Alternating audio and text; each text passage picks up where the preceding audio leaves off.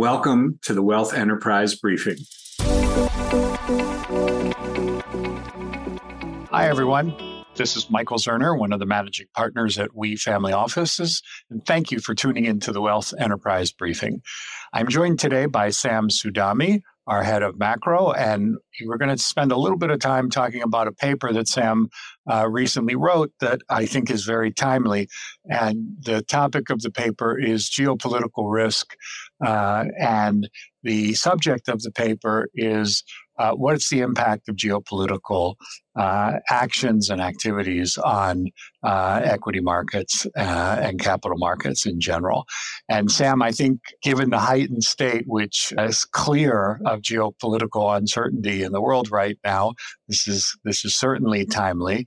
And as I read the paper, one of the things that surprised me in the in the conclusion of the paper is that while these geopolitical events often have a short term economic and capital market impact, uh, over the medium to long term, i.e., six, 12 months after the event, it's almost as if the event didn't happen uh, and they had very little effect on the global capital markets.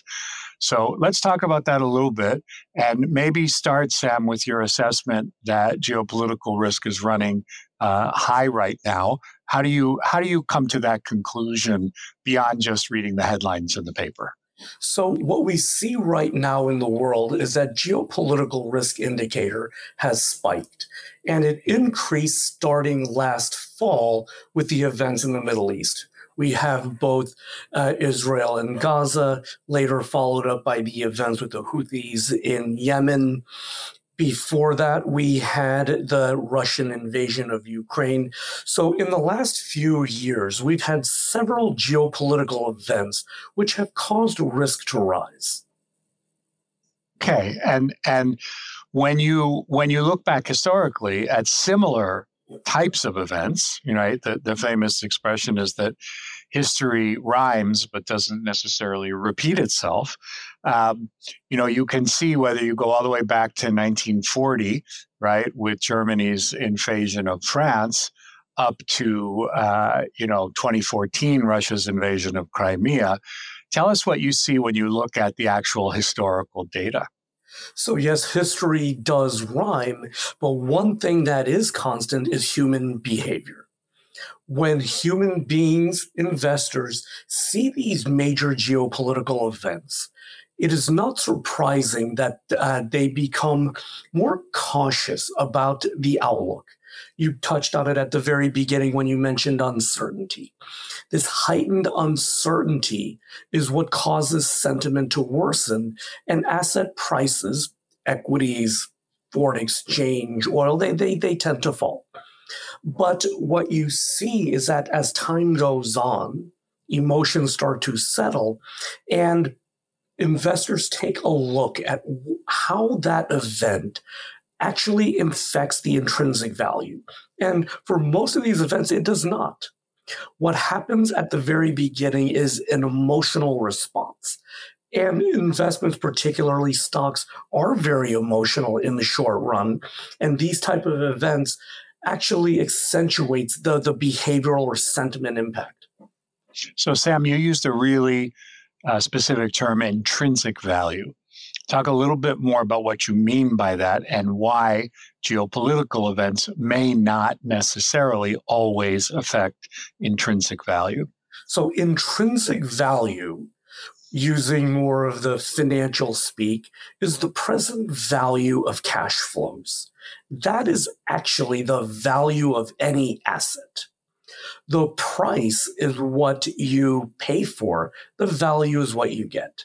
And but that price in the short run is driven a lot by emotions, particularly in listed type of investments.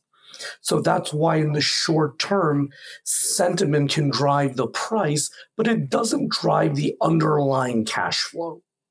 And therefore, it may not affect the long term value of that investment. Now, give us an example, Sam, because in not all cases is the market, you know, above where it was at the time of the event, you know, six and and six months and one year later. There are there are a couple of exceptions uh, that that I think it's straightforward to understand why, but let's talk about those for a minute to differentiate between what is the more emotional, right, sentiment driven response to the from the more fundamental economic driven response. So, an event that came up in the last few years was the Russian invasion of Ukraine. It was a very serious event. It remains a very serious event. When it occurred, not surprisingly, we saw oil prices rise because Russia is one of the world's major exporters of oil. We saw equities come down. But soon thereafter, we started to see a rapid recovery in both. The world you know, supply was not as affected. Uh, we had stocks actually recover from that emotional bounce. And this was a severe event. It was the largest military conflict on the European continent in 70 years. But the underlying cash flows that are generated by businesses, for instance, in the US stock market, were not negatively affected. Once we got over the emotional impact of and shock of the event, people realized that there wasn't an impact on the value, and then the prices started to recover.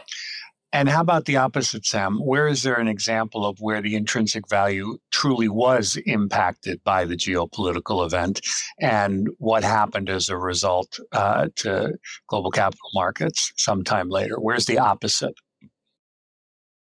There are a few geopolitical events that have occurred over the last 70 years, which actually have impacted much more significantly. The first is Pearl Harbor.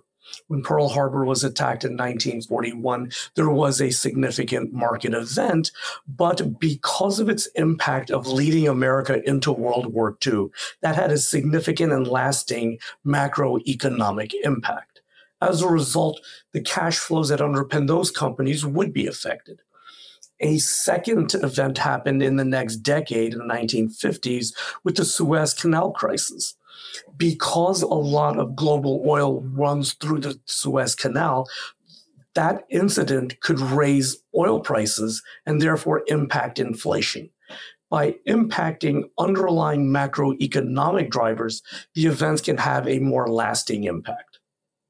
So, Sam, what that tells me is the lens that you would use to evaluate whether the impact of a geopolitical event is uh, going to be impactful on portfolios, right, and capital markets would be is there a link to the global economy? Is there a link to uh, the intrinsic value of companies in the global economy? Exactly. It is how does it affect fundamentals? as opposed to sentiment, which tends to be much more shorter term. Okay, so sitting where we are in 2024, it's difficult to know at this moment whether some of the tension in the Middle East, particularly in the Red Sea, right, between the Houthi rebels and the US and global shipping, uh, how that will play out. Having said that, uh, it is one of those events that might have the potential to have an impact uh, on intrinsic value if shipping costs rise, if inflation increases? It, it could. So, for instance, shipping costs can affect inflation, but remember that shipping costs are still a very small part of the inflation calculation. Within a cost of goods sold, the shipping cost might be less than 1%. And this would have to be costs related to American imports. As a result, for instance, sh- containers shipping from uh, Asia to the United States. But without taking out a map, one might notice that goods from Shanghai to the United States, for example, do not go through the Suez Canal. Although the general price of shipping containers has risen, it wouldn't have as much of a macroeconomic impact through inflation.